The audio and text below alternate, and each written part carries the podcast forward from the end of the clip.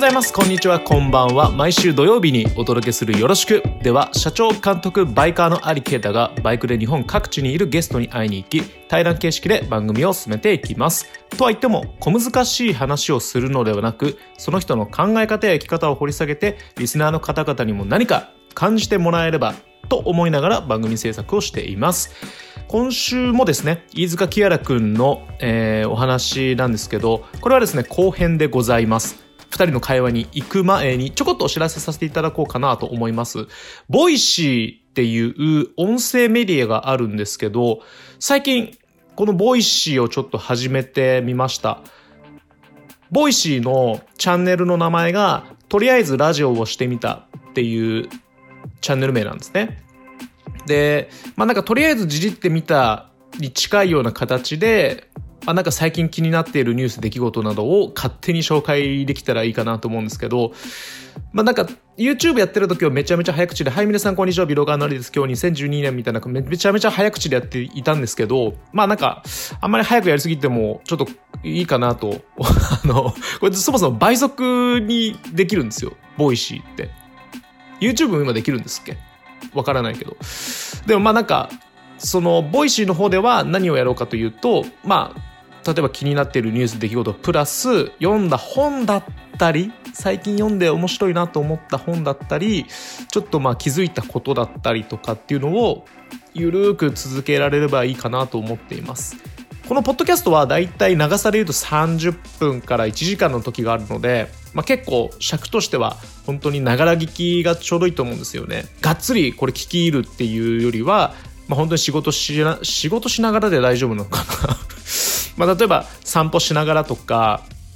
まあ、ジョギングしながらとか車運転しながらとか料理をしながらとかまあながらが多分一番聞きやすいかなと思ってるんですね。で Voicy の方では結構短いですね。言っても今まだ全然2個ぐらいしかやってないんですけどまず最初のエピソードはとりあえずラジオを始めてみた。なんで、まあ、自己紹介をしているんですね。自己紹介は、このポッドキャストでも第1話の離婚しましたと同じ感じで、まあ、離婚したことについては話してないんですけど、でもまあ自分がこう今までやってきた経緯だったりとかっていうのをちょっとまとめてみたんですけど、大体長さで言うと8分ぐらいになってるんで、まあサクッと聞ける長さなのかな。で、次はですね、年末年始どうするっていう話をちょっとアップしてみたんですよ。まあなんか、これは普通、まあ今なんかちょっとコロナの話とかも、またオミクロン株がちょっとあったりするので、まあ、純粋にこう、あなたは、なんだろう、年末年始どう過ごしますかっていうトピックにしてます。で、これはですね、4分ぐらいなので、まあまあまあまあまあ、本当ながら聞きよりも、なんこれ何聞きっていうんですかね。いろんな聞き方が多分あると思うんですけど、で、この、まあなんかこういう感じで、だいたい5分とかね、うん、そのぐらいの短さで更新できたらいいなと思いますので、ぜひ、 Voicy の、えーこの番組の概要欄のところにですね、えー僕の Voicy のチャンネルの、えー URL を載せておきますので、えーちょっと気になったなと思う方は、ぜひぜひフォローしてみてください。聞いてみてください。よろしくお願いします。それでは、お待たせいたしました。二人の会話に耳を傾けてみてください。どうぞ卒業してはいから、えっと、日本に帰国したんですよね。はいはいで、そこで就職したの？就職しました。あの、某外国アパレル。あでもじゃあ、そっか、いきなりアパレル店員になったのは、はい。その、特に、あんまその、大学でやったことを生かそうとかっていうのじゃなかった？そうですね。なんか、いや、最初僕就活したんですよ。それこそコンサルとか、へあの、テックとか。内定出てたんですよ。で、もう年収、外資だったんで、年収一発一発目から700万みたいな。すごい話じゃないですか。だけど、なんか、まあ、スーツ着なきゃいけないし、まあ、当たり前ですけど、まあ、スーツ着て、まあ、最初は、まあ、なんか、仕事えぐいっすかみたいな、聞いたんですよね。うんその、面接官みたいな。うん。あー、うんそうだね。まあ、27、8ぐらいまでは休みないと思った方がいいね、みたいな。言言われるんですよね。コンサルとかだと特に。で、僕の親父コンサルなんですよ。で、コンサルどうみたいな聞いたら、いや、キアラは絶対性格的に合ってないみたいなうん言われて、確かに僕合ってないんですよね、性格的にコンサル。だけど、まあ年収800万、700万か、みたいな、すごいいいじゃないテですか。ックみたいな。で、僕その時にアパレルでバイトしてたんですよ。ずっと、あの、日本帰ってくるたんびに働かしてくれるアパレルがあって、そうなんですね。はい。で、地元だったんですけど、で、なんかそこの人に、あの、まあそこも外資のアパレルなんで、社員さんみんな外人なんですよ。で、まあ英語喋れるから、なんか、今就活なんだけどさ、みたいなこういうことで悩んでて、みたいな、なんか普通、いわゆるこう、なんか仕事したくない症候群みたいなね、ああったんですよね、僕。なんかこう、働くのは。スーツを着るのスか、ーツ着るとか、なんかこう、アメリカの田舎にいたんで、その思春期アメリカの田舎にいると、やっぱりこう、日本の都会の生活スタイルが、なかなか、こう、しん、しこうし無無理みたいになっちゃった時があって。満員電車満員電車に乗って疲れて仕事して残業してみたいな、親父とかを見てると、まあ親父外資系のコンサルなんですけど、うん。まあ週、まああの、電車乗って会社行ってとか、まあ、疲れてる時はもちろんあるし、へで、なんか僕はなんとなくこれは僕にはできないんじゃないかなと思って、うんで、なんか嫌だみたいな話をしてたんですよ。絶対になんか嫌だみたいな話をしてて。そしたらなんか、じゃあとりあえずうち就職すればみたいな言ってくれて、ーで、なんか、おーありだなと思ってな。なんとなく僕その時カメラやりたいなと思ってたんですよ。うんでもカメラ始めてまだ1年も経ってないし、その嘘ついて買った日から1キャ年も経ってないんですよ。使い続けたんですね。はうんい。1年も経ってないんですよ、カメラ。だけど、なんとなく、なんか、いや僕圧倒的な才能があると思ってたんですよ、カメラに対して。僕は圧倒的に才能があるぞと思ってて、なんか、すごい恥ずかしい話なんですけど。好きな子のために買ったカメラ。そうなんですよ。なんかすごい、なんか、なんかうまいと思ったんですよね。その時に僕は。なんかこう、しっかっちりハマったというか自分の中で。なんで僕多分カメラマンになりたいし、なんかライフスタイルがすごい好きだし、うん。まあ、風景とか撮るだったらそこに行って、まあ旅行するように写真を撮って、旅行するように生きていけるって思ってたんです。うん。その時まあそれこそインスタグラムとかの影響なんですけど、うん。がなんかすごい夢だなと思って、でまあお給料とか入ったらいろんなとこ行ったりとかしてて、で、まあなんかそのカメラを始めるきっかけになった女の子とかにも会いに行ったりしてたんですよね。してて、で、なんかまあカメラマンになりたいみたいな、なんかゆ、なんかまあ夢を語って、うん。で、まあ結局そこに就職して、うん。1年間で辞めちゃったんですけど、うん。休みの日に、こう、友達とかでモデル志望とか、まあ俳優志望とか、まあ多かったんですよね、そのアパレルが。なんか結構外見整ってる人たちが多くて、で、まあ、その子たちにお願いして、まあなんか写真撮らせてほしいとか、まあもちろん撮った写真はどこにでも好きなように使ってくれていいから、ちょっと、あの、一緒に練習しないみたいな、映る練習と撮る練習したいみたいなの言って、結構片っ端から友達に連絡して、みんな撮らせてくれたんですよ、それで。うん。で、で、人撮る練習とかして、まあ YouTube とか Instagram とかで見て、編集とか覚えたりとか、なんかどういう写真が好きなのかなとか、どう何撮りたいのかなとかも分かんなかったし、うん。とにかく撮りまくる。うん。1年間して、で、なんか、勢いで辞めたって感じですね。全然仕事として成り立ってなかったし、全然フリーランスとして活動してお金稼げるかって言ったら全然稼げなかったんですけど、一回なんか、なんかのスマホケースの写真を200枚撮って5000円もらったんですよ。へーまあ、おかしいじゃないですか、今から。おかしいけど、僕にとってその5000円ってすごいなんか、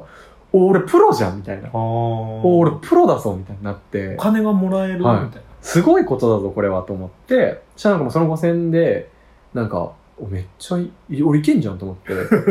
その次の月に辞めたんですよ。仕事を。へで、もちろん何もないし、だけど独立、独立とかもうカメラマンってなったから、いいカメラ持ってないとっていうので、僕百何十万ぐらいかかけて、あの、キャノンの、あの、5D Mark IV と、あの、レンズ全部買ったんですよ。ズズームの。ーすごっズームの全部買って、で何にも知らないから全部新品で買ったんですよ。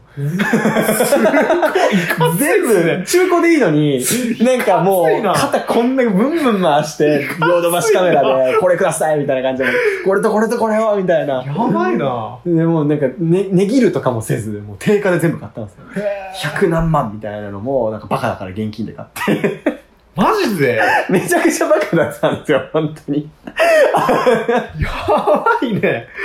豪快すぎるでしょすごいですよ。なんか一回思っちゃうともうなんかこうグーってなっちゃうんですよね。もうこれだってなっちゃって。で、もうほんとその、その3、4ヶ月後にアリさんに会ってるって感じですね。あの時じゃあまだ駆け出しだっ駆け出しも駆け出しですよ。実績なんかゼロだし。だから、でフィルムウォーカーにはえっ、と写真家として入ったカメラマンもう見習い中の見習いみたいな感じですよね。なんかフィルムウォーカーから連絡来たんですよ。その刑事さんはから、刑事さんっていうそのフィルムウォーカーを運営してい、る、うん。方から、うん。あの、インスタ越しに連絡が来て、はい。でその当時のフィルムウォーカーって、すごかったじゃないですか。うん。こう、なんか、なんていうんですかね、日本にこう、いわゆるカメラクリエイティブを生み出した人たちみたいな感じで、で、まあなんか、すごい僕も憧れてたんですフィルムウォーカーから連絡来たみたいな。めっちゃ嬉しいみたいな感じになってたんですよ。はい。で、あの、話に行ってみて、で、こうなんか僕こういうことがやりたいんですとか、なんか僕は旅行が好きでとか言ってたら、なんか、おいいな、みたいなの言ってくれて。でもそれは、その時はそれで終わりだったんですけど、うん。まあなんか後日、ちょっと時間いいっすかみたいな感じで、刑事さん呼び出して、ちょっと雇ってくださいみたいな感じで言っって、で、まあ、なんか、あの、雇ってもらっ、雇ってもらったっていうか、まあ、毎月定額のお金をいただいて撮影、なんか、本当できることなんもなかったんで、写真とかは、まあ、本当にちょっとだけ撮れたんですけど、なんでまあ、そこで、た、まあ、あの、アディダスとかの写真を初めて撮らせてもらったりとかしたんですよね。で、まあそこはちょっと動画のノウハウも少しだけ学んで、まあやっぱ僕写真好きだなっていうので僕は写真ずっとやってるんですけど、で、まあそこで三谷さんに会ったりとか、で、なんかいろんなその会社の動画案件とか YouTube 作ったりとか、はい。まあインスタクリエイティブやったりとか、うん。まあ、あのい、いわゆるインフルエンサーのかうん駆け出しですよね、うんインフルエンサーとして活動していく人たちのマネジメントとかしてたんですよ。で写真のそのプリセットとか作ってあげたりとかして、でそはあのなんか写真でブランディングをしていくみたいなのを、刑事さん、そのフィルモーカーの人が考えついて、で僕らクリエイターはそれをもうやりまくるみたいなことをしてたんですよね。で、まあ、その、いろんな国の観光庁だったりとかの案件がフィルモーカーに来て、僕らが行ったりして、すごい撮るみたいなことをしてたんですよ。じゃあもうもう現場にどんどん出れ出られたそうですね。もう、あもう本当に見習いとして、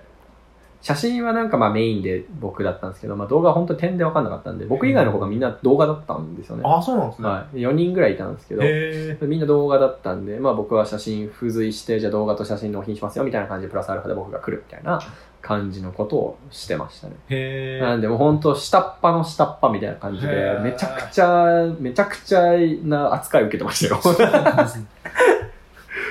でまあそれでフィルムウォーカーで入って、はい。えっと見習いでやっていくうちに、どその独立するタイミングっていうかなんか。独立っていうか、なんかもう、刑事さんとかもそのフィルムウォーカーの中の人たちが、なんか、インスタはや、流行りすぎて、うんなんかそのインスタマーケとか SNS マーケとか、うんそのなんかもう今めっちゃあるじゃないですか。SNS ブランドとか、マーケティングとか、ストラテジストとか、コンサルまでできてるし、SNS の。とか、なんか SNS 限定のモデルとか、なんか SNS 限定企画とか、メディアから雑誌から、企業からとか、いろんなのが出出てきてるじゃないですか。うん SNS を広告媒体。で、もう一つの SNS って広告媒体として成り立ってるうんじゃないですか。成り立つ前に僕らやってたんで、ななんかもう畑が結構耕されすぎちゃって、なんか飽きちゃったんでしょうね。ねで、なんかもっと、まあ、そうバズりすぎていろんな案件やりまくったけど、結局何してんのみたいな多分話になったんでしょうね、向こう。僕らはその話、僕は知らなかったんですけど。で、なんかまあちょっと独立、向こうもそのセプテーニから独立する、出資されてたんで、うん。出資されてると、こうずっと、こうその傘下にいなきゃいけないと。うん。でも100%、あの、社長が出資して新しい会社を立ち上げるっていうタイミングで、まあいろいろ大変だから、まあその定額のお金を俺に払うこともできないし、クリエイター抱えるって結構まあナンセンスっちゃナンセンスじゃないですか。そうん。のプロダクションが。で特になんかめっちゃ僕が例えばスーパークリエイターだったらもちろんいた方がいいと思うけど、全然そんなね、現状そうでもなかったので、一旦ちょっとまあ、あの、みんな解散みたいな感じになったんですよね。そうだったんですね、はい、みんな解散ってなって、で、まあ、ある子は違うプロダクション行って、ある子はあのどっかのプロダクションから引き抜かれてとか、で、ある人はフリーランス続けてとか、で、僕、行きっぱぐれたんですよ。ああそうだったんですねそう、行きっぱぐれたっていうか、まあなんか実力が僕なかったんで後ろみんなの後ろくっついてくるだけだったから、営業もしたことないし、個人の実績もあんまなかったんですよ。で、まあどうしようかなと思ってて、まあ一人で、あの、ふらふら半年ぐらい仕事をして、まあ、もちろんその刑事さんたちから仕事とかいただいたりとかしてて、まあなんとかこうご飯食べれるみたいな。もうほんとギリギリ、もう全財産1万みたいな生活が1年弱あったんですよ。はで、その時にもう結構それになってから、まあ、25ぐらいですよね、その時が。結構無理だなと思って。う、ん一回辞めてるんですよ、僕。あそうだったんです一ね回辞めてるんですよね、3、4ヶ月ぐらい。へえもう無理だから、でそ僕、それで僕アメリカに帰ったんですよ、3ヶ月。なるほど、はい。で、帰って。で、もう帰ったら、あの、アメリカに3ヶ月滞在してたのが、まあ、25の暮れぐらいですよね。で、まあもう、日本に戻ったら就職しようと思ってたんですよ、本当に。へえ。もう本当にマジで外資のどこでもいいから就職しようと思ってて、もう頑張ったし、2年間フリーランスとして頑張ったけど、まあ、なんていうんですかね、芽が出ないというか、うんなんか、うーんって何が足りなかったのかすら分からなかったんですよね。うんどうすれば、こう、なんかちゃんとできるかも分かんなくて、で、結構、もう無理だなって思っちゃってて、その時は。で、まあ最後にじゃあ残った、金銀行口座になんか十何万あったんですよ、その時。で、え飛行機とか見てたら、まあなんか9万ぐらいで行けるんですよ、アメリカに。うんその時めっちゃ安くて。へで、行ったんですよね。で、3ヶ月、まあ、あの家あるんで、家、まあ普通に寝泊まりして、で、ちょっと学生の頃にやってた、その、お手伝いみたいな感じでちょっとバイト代もらったりとかして生活してて、で、まあすげえ親友、兄弟みたいな親友がいるんですけど、まえあ、そいつとずっと3ヶ月ぐらい暮らしてて、まあなんか3ヶ月経った子ぐらいにもうちょっともうか帰んなよみたいな。もう何してんのみたいな。なんか帰った方がいいっしょみたいなうん言われて、まあ帰って就職しようと思ってたんですけど、思ってたんですけど、なんかどんどん仕事入ってきて。なんかもうやめようと思ってたんですよ、僕本当に。もうマジでもうやめて、カメラは趣味でいいじゃんと思ってたんですよ。うん好きだし、うん旅行好きだし、人の写真撮るの好きだし、風景の写真撮るの好きだし、写真の編集好きだし、もういいじゃんと思ってたんですよね。そしたら、なんか、すごい案件いっぱい入ってくるようになって、へだからもうそれこそさっき言ってたニューヨークとかの仕事行ったりとか、あれ、ファッションなんだっけ？ニューヨークファッションウィークですね。ですよね。はいすごい。すごいんですよね。僕もなんで僕に来たのかがわかんないぐらいすごくて、あの年僕が日本人で、ただ一人、本当に公式で写真撮ってるの僕だけなんですよ。ニューヨークで、あの、ファッションウィークの写真を撮ってるのが。意味わかんないじゃないですか。そっからなんか、まあ、ニューヨークファッションウィーク日本人唯一の公式フォトグラファーみたいな感じになって、ファッションの仕事めっちゃ入ってくるようになったんですよ。すごいな。で、なんかやめようと思ってたんですけど、な速攻でそういう考えって揺らぐじゃないですか、やっぱり。もういいや、みたいな。もうすごいぞ、みたいな。なんか、なんかが始まってるぞ、みたいな。出た出た。すごいすごいと思って。来た来た来た来た。なんかこう、なんかもうパチンコと一緒ですよね、きっとね。もう、もうやめようやめようやめようと思ってるのに、なんか当たっちゃうみたいな。はいやめられないみたいな。はい。で、そうしたらもうすぐ26歳になって、ニューヨークで僕26歳になったんですよ。で、な、あ、25歳だ。25歳になったんですよ、その時。あ、なんでだろうなと思って。こうか、どうすんだろうみたいな。でもまあ年内はめちゃくちゃすごい仕事ずっと続いて、なんかいろんな、それこそチームラボのデザインディレクターの子が、子がっていうか、まあ人が僕のマネジメントしてくれたりとかして、まあいろんな仕事とか、いろんな人紹介してもらえたんですよね。その、いろんなその人の、あの、おかげで、まあなんか、キアラ君写真撮ってるよ、みたいな。うんああ、写真撮ってるんだったらちょっと、みたいな。うんでいろんなので繋がって、もう本当にありがたいことに、なんか、ちょくちょく、あの、お金をいただけるようになって、で、そうなってくると、また続けようか続けまいかっていう悩みが。あ、また来たんですか？来たんですね。お25ではい。来ました。はい。25の暮れですね。にはい。25歳のもう12月ぐらい、はい。11月ぐらい。の時に、なんかその時は、やめようかやめないかじゃなくて、どうすれば僕一回やめようって思ったけど、どうしたらあの気持ちって回避できるのかなと思ったんですよ。で、回避するためには何をすればいいんだろう？って、うんなんかこれってメンタルヘルスなのか、うんだからヨガとかそれこそ瞑想とかして自分の精神力を上げればこう回避できる問題なのかって言ったらうん僕はそうでもないなと思ったんですよ。で僕がこう原因あの時やめてしまいたいとか結構なんかまあ鬱っぽくなったりとかしてたんですよね。こう毎日起きてもなんかだるいとかなんか不安とか夜ちょっと寝れないとか。で何なんだろうと思ったらまあお金ないのと仕事ないのが完全にそうだったんですよ。うんもう仕事ないお金ないみたいな。もうだけど生きるだけでお金かかるみたいな。家賃もかかるみたいなことを思っててでお金だなと思ったんですよあの時。ででも、お金で困ってたけど、写真は続けたいっていう気持ちはあったんですよね。その、就職したとしても。だから別に写真が綺麗になったわけではないなと思う。で、それってお金がない、イコール仕事がない、イコール、何なんだろう、営業してないのか、自分の実力がないのか、なんか、な、ただ運が悪いのか。うんでもこの3つが僕思い浮かんだんですけど、まあ、運が悪いは正直何しても無駄じゃないですか。だからこの2個の営業が足りないのと技術が足りないのは自分の行動で解決できると思ったんですよ。で、その時に、あの、たまたま、その将来師匠となる方に会ったんですよ。初めて。へで、もう、恵比寿の汚いタイ料理屋さんで、もうガッチガチになっていったんですよね。はい。で、僕の師匠はもうほんとがっつり広告フォトグラファーで、もう多分写真見せたら見たことない人は本当にいないぐらいの写真をたくさん撮ってる方なんですけど、その時に僕がまあ抱えてた悩みとかを初対面のまあ年上の人10個今日10今日10個今日上の人にまあ話したんですよね。そしたらなんかすごいなんか考えもつかなかった解決策がなんか1個の問題に対して10個ぐらいバー出てきて、へなんかそれってやっぱキャリアなのかなと思ったりとか経験値の差なのかなとか思ってて、で、なんか面白いなーって思って、で、なんとなくこう、インスタとか YouTube から出てきた人って広告業界バカにしてる風潮あるじゃないですか。バカにしてるっていうか別になんかあんななんか、なんだろう、例えばあのーなんだ、おすすめのこれみたいな指ピン顔、なんか笑顔みたいなのとか、なんかこう、なんか持ってますみたいな、なんか 5G みたいな写真とかってあるじゃあないですか。うんあんなんなんか別に、スタジオで後ろ真っ白の壁で撮ってんだろみたいなちょっと思ってたんですよ、僕。うんだけど、なんか、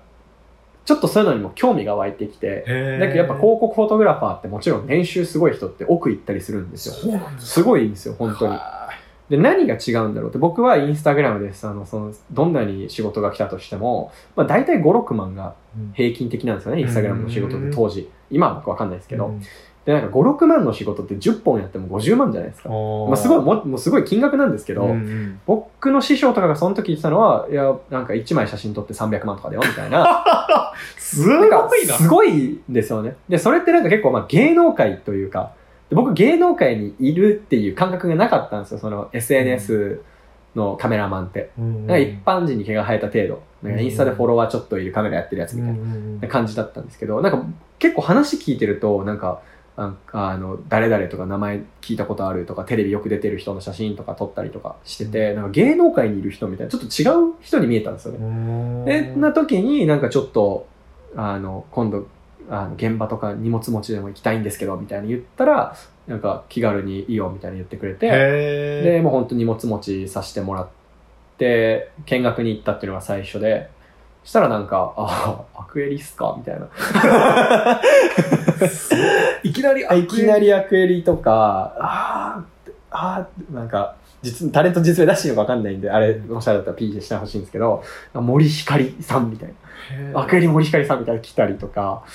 いや、えー、と思って、なんか気軽に来たんだけど、めっちゃすごいんだけど、これと思って、で結構興奮したんですよね。で、それが実際にこう、薬局とかに貼り出されてると、やっぱ興奮するじゃないですか。あーみたいな、あれあれあれあれみたいな。ああいう風に撮ってんだ、みたいな。で結構説明してくれるんですよね、帰り道に。太陽光ってさ、みたいな。で、あの時こうこうこうで、みたいな。最初は何言ってるか全然わかんなかったんですよ。F20 で撮ってるんだけど、22とかで撮ってるんだけど、みたいな。インスタとかやってると、いやもう1.8っしょみたいな。いやもう F1.4 っしょみたいな感覚じゃないですか。やっぱり。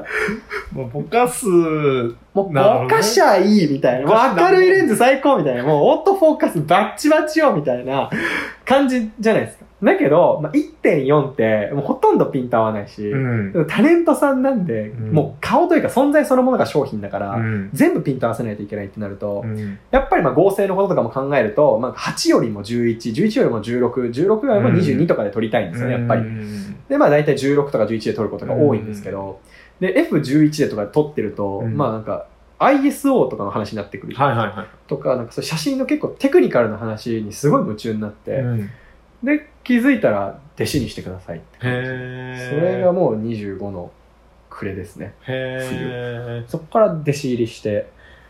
まあやりたくないことも勉強になることもたくさんえ。教えてもらい、独立して、え、それどのくらい1年半ぐらいですね。結構長かったんですね。いや、でも全然短いんですよ。へーあ、の、卒業はしてないんですよ、僕。大体弟子って卒業まで2、3年はかかるんですけど、そうなんですね。大体そうですね。長い人で5年とかななんですけ、ど、なんか、まあナンセンスに感じた部分もあって、弟子ってナンセンスじゃねと思って。うんなんかこの情報過多の社会で、うんまあ絶対にこの人からじゃないと学べないことって、まあそうそうないだろうなと思ってたんですよ。うんまあ、あったんですけど、実際には。で、僕はもう、師匠の弟子になってよかったって、本当に100%言えるぐらいいいことをたくさん教えてもらったんですけど、まあなんかテクニカルな部分は学べるんですよね。そのうん人間の温度感が必要ないものって、いくらでも学べるんですよ。YouTube でもお金払えばオンラインコースでも学べるし、なんならもっと優秀なカメラマンが教えてたりするんですよね。お金払うと、オンラインで。それは学べるんだけど、カメラマンとしての姿勢だったりとか、まあ、1枚の写真っていう今動画が流行ってて、まあ、メディアとして使われるのは動画の方があの凡庸性が高いと。だけどじゃあなんで僕たちは写真を撮ってるのかとかなんで写真じゃなきゃいけないのかとか写真に対する理解度とか深度とか写真に対するアプローチとかがすごい学べた気がして。へそういうのを学んだ1年半って感じですね。本当に最初はなんで人の荷物持つことで勉強になるんだよとか、まあ、寿司屋とか、うん。まあ、芸人とかも全部そうじゃないですか。え確かに。なんか何が、まあ、ホリエモンが寿司屋行って、なんか、修行に10年かかるの意味がわからないとか、ずっと皿洗いとかやらせるの意味がわからないとか言ってるけど、まあ、10年修行するのがどうかは僕わかんないけど、うん。僕の感覚では、まあ、修行したから知り合えた人もいるんですよ。うん修修行したから、あの、目かけてくれる人もいるんですよね。で、まあ、師匠についたから、まあ、奥さんとかもよくしてくれるし、まあ、師匠についたから、まあ、あの、広告代理店の方とかも、なんか、おー、気が楽みたいな、頑張ってるよみたいな声かけてくれたりとか、へするんですよね。で、まあ、将来的に例えばじゃあ仕事になった時とかに、その人のところに営業に行けるかって言ったら、まあ、許可を取れば行けるし、うんっていうので、まあなんか、し修行をしたから、こうなんか何がどうだっていう話ではないんですけど、修行したから、まあカメラに対する理解度とか、うん人情とかのコネクションができたりとかは僕はすごいいいなって思いました。それはね多分教科書とかそういうのに載ってない何かないなんしょうですね。なんで、で、まあ、なんか、独立して、会社を立ち上げたって感じです、ね。今はじゃあそのクリエイティブディレクターはい。クリエイティブディレクター。クリエイティブディレクター。なんか僕はクリエイティブディレクターって、はい。そのなんかちょっと抽象的なイメージがあるんですけど、はい。なんかそのまあ写真もやるけど、はい。そのそれよりなんていうんだろうもう一つ上の段階のポジションとか。上の段階、まあ、すピラミッドを書くのであれば、まあ、上の段階なんですけど、うん。何をするかっていうと、一応、その、まあ、クライアントさんがいて、はい、まあ例えば、まあ、こういう商品がうちにあるんですけど、売り方がわかりません。うん時って、今までは、なんかこう、写真をとと撮る人だったんですよね。売り方も決まってるし、どこにどういうふうに出し出すとか、うん誰をターゲットにするかとか、この商品はこういうブランドがありますみたいな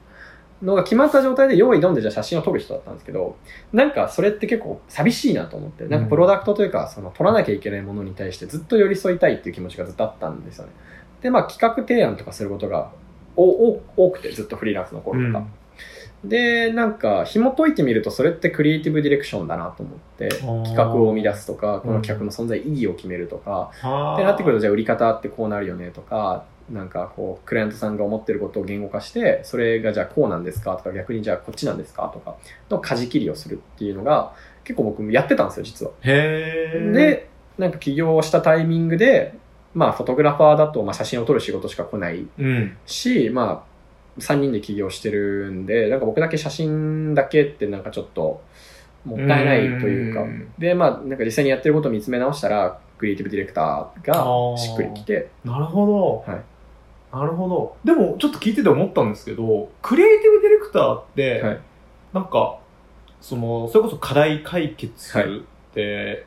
キアラ君のその好きなこと、はい。じゃないですか。はいで、なんか、結局、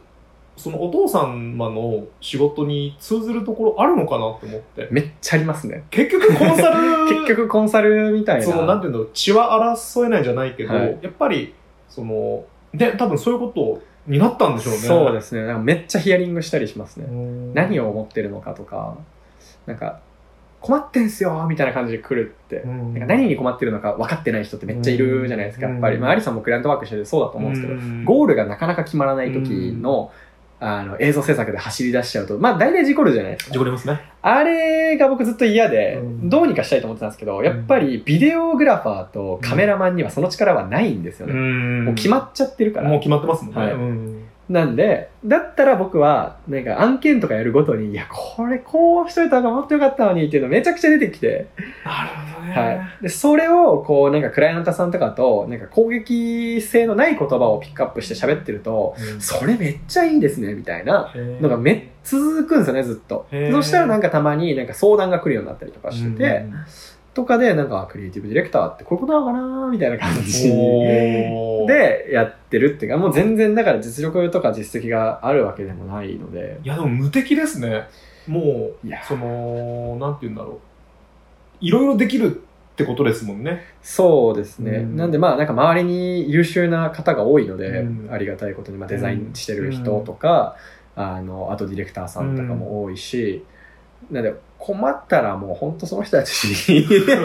お願いしますって言って。すごい。そこはね、あの、末っ子ならではっていうか、あの、その、甘えられる、でもいい意味でね、はいなんか僕も末っ子なんですけど、はいやっぱり、こう、長男の人とかって無理しちゃうじゃないですか。はい全部自分でやらなきゃってなるけど、でも僕らとかってやっぱり分かるじゃないですか。あ、うん無理だって思った時に、無理だって思って、誰かに頼める、こう、甘えることができるのって、やっぱすごい大事だなと思って。間だからね多。分キアラ君はそういうのが多分すごい手上手になんかその年上に結構こうなんだろう受け入れられる、ああ、もうよくしてもらうことすごい多いですね。僕もそうなの気持ちわかるなんかあのなんかあのあれでしょ？くんづけされやすくないですか？あ、されやすいですね。ですよね。はい。めっちゃされやすい。僕もなんかよく言われるのが、はいアリさんっていい意味で人たらしですよねっていうのがああって、だから僕もなんかすごいキアラ君と似てるなっていうのを感じてて、最後に話したいのは、あの話はしないんです。さっき話してた、そのフリーランスとしてのはい。生き方っていうか、なんか、さっきはその、まあ、結局ね、映像制作も写真もそうなんですけど、なんか単発でその来るじゃないですか。はい。はい。で、まあ、仲いいお客さんとかだと、はいじゃあ、例えば、年一とか半年に一回とか、うん何かある時に、こう、呼んでもらえるうんじゃないですか。はでもそれって結局、なんかすごい、僕も、その、なんか、大変だなっていうのは、なんかあるんですけど、はいそれは会社と、なんて言うんだろう。今後どうやってやっていく、やっていきたいんですか？フリーランス、その受注側にずっと立ち続ける。そうそうそうそう。受注側に立ち続けることに対しては僕は結構、うーん、マイナス的な姿勢なんですけど、まあさっき言ったように、その、受注側に立つってイコールこう、お金とのいたちごっこと同義じゃないですか。うんその宝くじを毎月買うみたいな。ななんか、うん、うん、良かったからお金が稼げたよね、みたいなところにやっぱり落ち着くんですよね、受注ってやっぱりどうしても。なんで僕はなんかエンドクリエイターでは、まあ、カメラマンとか映像を撮るっていうのは僕の中では結構エンド、プロジェクトのエンドに存在するなるほどね。クリエイティブに携わる人なのかなっていうのがあって、うん。それは結構不安だし、うん。嫌なんですよね。うん。なんで、あの、それでまあクリエイティブディレクターっていう役職にしたっていうのもあるんですけど、うん。会社としては、まあ会社もプロダクションなので、建築とクリエイティブのプロダクションなんですけど、へなんかまあ、受注っちゃ受注なんですよね。なんか建てたい人がいて、はうちの建築家に話が来るとか、うんなんか広告作りたくて僕に話が来るとか、だから誰かが何か思ったから、僕らに仕事が来る。ーでまあ、それってすごい素晴らしいことなんですけど、うん。あの困ってる人を助けられるってすごい、うん。あのそれだけで僕は素敵なことだと思ってるんですけど、まあ、ビジネス的な数字の話だとやっぱり僕らから何かを生み出したいっていうのは、まあ、会社としてはもちろんあるじゃないですか。なのはで、まあ、その、偶然うちの代表が300坪ぐらいの土地を持ってるんですけど、あの、へー島市に。あ。へー島市に持ってて、そこを一旦、まあ、工事とかして建物を何個か建てて、すごいな。そこにまあいろんな企業が入れるようなサテライトオフィスを作ろうっていう話をしてるんですけど、それ完成はいつ頃なんですか？来年できればって感じですね。まあ資金調達でまああのプレゼンとかをして、まあ投資家の方たちに見てもらって、OK が出たらまあ投資していただくっていう。今そこ、ちょうどそこなんですけどまあお金、本当お金さえ手に入ればもう結構すぐ工事できるんですけど、まあ一番大きな課題がそこで、うん。まあ工事してしまえば、まあ1年以内にはできるかなって感じですね。じゃあそこに集まってくるとその自分たちから先にこう仕掛けられるじゃないけど。仕掛けられるっていうよりも、まあなんか面白いんじゃないかなと思って、うん。なんか、まあそこに入った企業がじゃあ例えば広告必要だってなったら絶対うちにやらせなさいみたいなのはないんですけど、うん。まあ例えばじゃあなんか流行ってることだと、まあ SDGs って今流行ってる、うん。流行ってるとか、まあみんなの意識が向いてるトピックじゃないですか。まあウェルネスとか。うんまあ SDGs の、まあじゃあ例えば大手の企業のなんとか社さんが入るとか、でそしたらじゃあそこに似たような、だけどベンチャーを入れたいとか、うん。じゃあそこにじゃあ学生団体入れてみようかとか、じゃあ個人で活動してる、なんかその活動家の人もそこに置い席を一個置いてもらおうみたいな感じにすると、まあ、何どう頑張っても環境にず属する仕事をしてる人って、まあ喋るじゃないですか、意見交換じゃないけど。で、まあ大企業がベンチャーから学ぶことも絶対にあるし、うんもちろんベンチャーが大企業から学ぶことなんてもうすごいたくさんあると思うんですけど、まあ、会社対会社ももちろんそうなんですけど、個人対個人でなんか喋ると、まあそこでまあ、居心地がいい環境、まあこういうふうにこう座って会話できる環境とか、美味しいコーヒーがあるとか、ビールが飲めるとか、まあなんか島市なんで海すごい近いんですよね。景色めちゃくちゃ綺麗なんですよ。おーで、じゃあ完成したら本当ぜひ来てください。えー、行きたい。で、なんかサウナもそこに作りたいよね、みたいな話を してて。あ、サウナ好きなんですよね。はいサウナ好きなんですよ。で、なんかもう楽しいじゃないですか、それってきっと。ああ、いいなんですね。かやっぱカメラ好きな人と喋るの楽しいし、うんなんか俺はこんな仕事してて、みたいな実績のマウントの取り合いとか全然するつもりもないし、いや、このカメラめっちゃ好きなんですよ、とかってやっぱ喋りたいし、ななんか環境についてこういうこと考えてるんですよねっていうキャッチボールって、うん意外とできるところって、あんまりないんじゃないかなと思って。なるほどね。特に地方だと。まあ東京だったらまあシェアオフィスってすごい流行ってるうん、し、まあなんか脱東京っていうのが今すごいあるのかなと思って。まあコロナを機にとかね、はいありますしね。別に東京にいる必要全くないなっていうので、まあ僕三重県の伊勢市なんですけど、うんなんでなんかこう、地方というか、まあ僕は伊勢市にすごい魅力を感じてて、うん。まあみあの伊勢島に魅力を感じてて、うん。僕こんなに楽しんでるんだから、うん。僕の友達絶対楽しめるでしょと思って、いや、まず来てよみたいな。場所、場所準備するから、はいはい。まず来てよっていう、なんかそういうので、まあ、サテライトオフィスを作って、まあ、そこに入ってもらって、うん。なんかそこから生まれたらいいよねっていうまあなんかそこでじゃあ、ウェブサイトが必要とか、うん。まあ広告打つのに写真が必要、動画が必要とか、まあそもそも施設を作らなきゃいけないとか、ってなった時には僕らがいるから、うん。で、まあそこ、の、まあそこの環境にずっと僕らはいるので、はい。まあ話のことの発端から課題が生まれるまでの間ずっと寄り添ってるわけじゃないですか、そこに。はいはいただ場所貸しの人間としてもそうだと思うし、ちょっと一緒にじゃあビール飲みましょうよみたいな感じでちょっとスポットごとに喋ったりとかしてたら、まあ何考えてるかなんとなくわかるし、で、そこでじゃあ01でどっかに発注するのももちろんいいんですけど、うん。多分僕らに発注した方が話が早いんですよね。ねすごい距離が近いし、そこで、まあ僕らの温度感もすごい上がるし、すぐやりましょうって感じになると思うんですよ。で、それは今までの人生経験ですごい確信を持ってて、そういう時に生まれるクリエイティブが一番いいっていうのが僕は思ってるんですよね。うん。そこに対して熱量がみんなあれば、うん。時間とかお金とかを厭わずに、結構全身全霊そこに注ぐというか、うん。自分たちで場所も生み出して、その仕事も自分たちで生み出すっていうのが、その、なんだろう、一個のやり方っていうか、それは多分、えっと、フリーランスの、あの、受注型っていうか、その、エンドはい。クリエイティブでしたっけ、はい。は、多分できないじゃないですか。そうですね。そういう意味ではなんか多分それはすごい、なんだろう、多分次の、なんだろうな、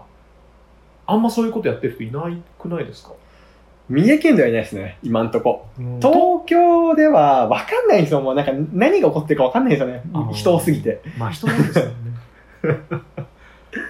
なんで、うんまあなんかその、シェアオフィスとか、まあいろんなフリーランスの人が集まりやすい、僕ら年代のフフリーランスが集まりやすい、流行ってるシェアオフィスとかももちろんあるし、知ってるんですけど、まあなんか、僕そこに行くの嫌で行ったことないんですけど、そういう、そういうところには行きたくないなってなんとなく思ってて、なんでなんですかね、生きにくい。社この反社会性。うんこれから、ここを目指したいみたいなのあるんですか？その、なんだろう、その、それこそ、はい。いろいろこう課題解決していくのが好きじゃないですか？はいその卒業じゃないけど、はい。なんか、そういうのってあるんですか？ここまでは、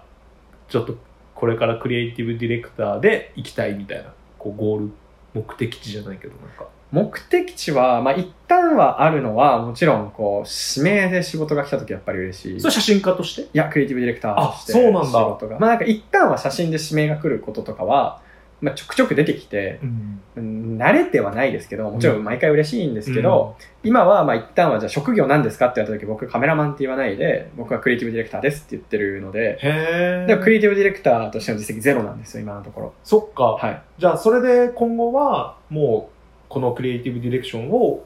木原君にお願いしますっていう。そうです。なんか一つ何かが生まれた時、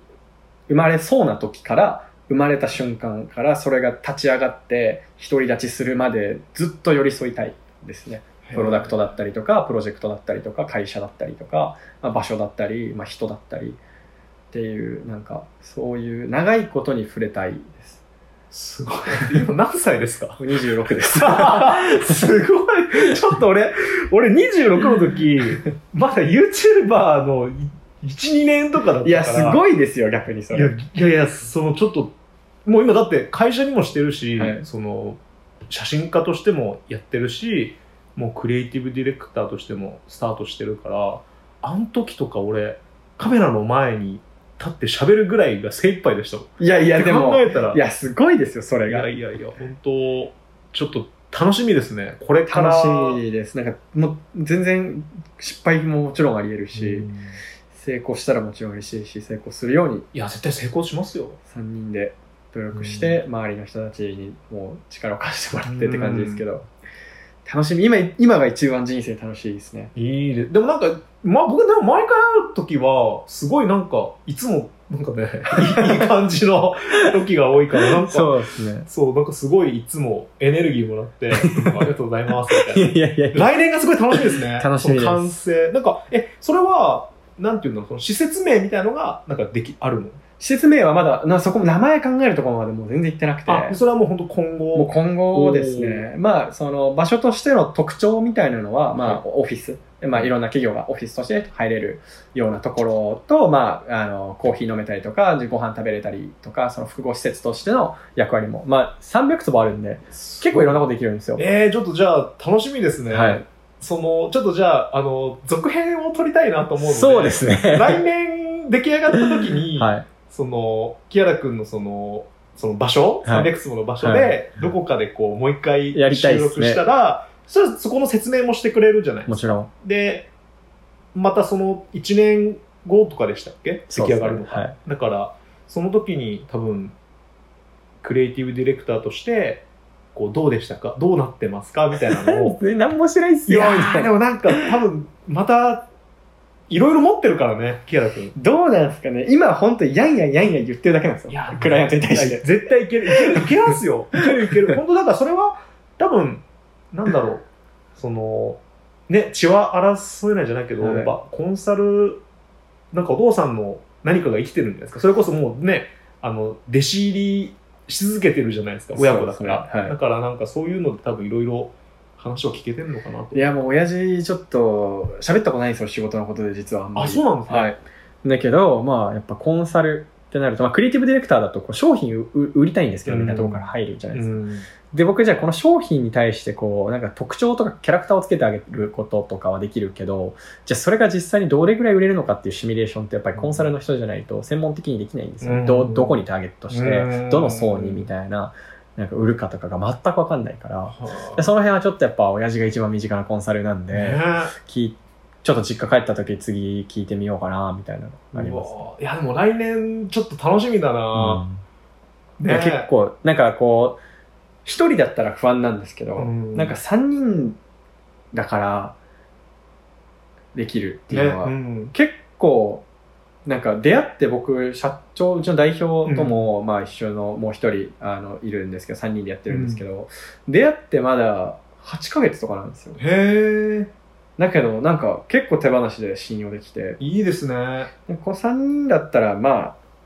まあ失敗してもいいでしょっていう感じでやってるんですよね。この3人だったら何でもできるとは思ってないんですけど、うんこの3人だったらまあ失敗してもいいかなっていうぐらいの感覚でやれてて。いいですね。あ、でも決まった。あの、毎回タイトル考えてるんですけど、はいあれにします。あの、なんだっけ。あの、一人、一本の矢は、なんだっけ、三本よりも強いみたいな。アベノミクスじゃないですか。なんだっけ、なんだっけ、なんだっけ、あの、あるじゃないですか。さ、ひ一人より三人の方が強いみたいな。3人よれよれば文殊の知恵。あ、文殊の、そうそう、そうそう、三人よりも文殊の知恵ということで、はいあの、今日はありがとうございました。いやいや本当でも来年、本当楽しみなので、ぜひぜぜひ、あの、施施設、その場所できた時に、はいぜひ教えてください。す。ぜひ読みます。本当に来てくださいバイクで来てください。もちろん、もちろん行きます。じゃあ今後もよろしくお願いしよろしくお願いしま。ます3人よれば文殊の知恵でしたねすいません これ間違えてたなアベノミクスでしたね3本の矢っていうのは持続的な経済成長第1の矢第2の矢第3の矢っていうやつでしたね全然違ったな。なんで3本の矢って言ったのかちょっと 忘れちゃいましたけど。キアラくんのインスタグラムをちょっと最近見てると、その、今回のその一番最後の方で話した、えー、新しい、今これから始まる、なんていうのかな、そのシェアオフィスみたいな建物っていうのを、なんかちょっとずつストーリーズ、インスタグラムのストーリーズの方で彼が更新しているので、なんかちょっと面白いこと起きそうだなと思っています。皆さんもしよかったらぜひぜひ、えーキアラくんのインスタグラムチェックしてみてください。ということで、今週も最後まで聞いてくれてありがとうございます。番組へのお便り募集しております。Google フォームにて、えーお便り募集しております。この番組の概要欄に Google フォームの URL 載せてありますので、えーそこに番組へのお便りなんかを、えーいただけるとすごく嬉しいです。ということで、来週の土曜日にまたお会いしましょう。以上、アリケータでした。よろしく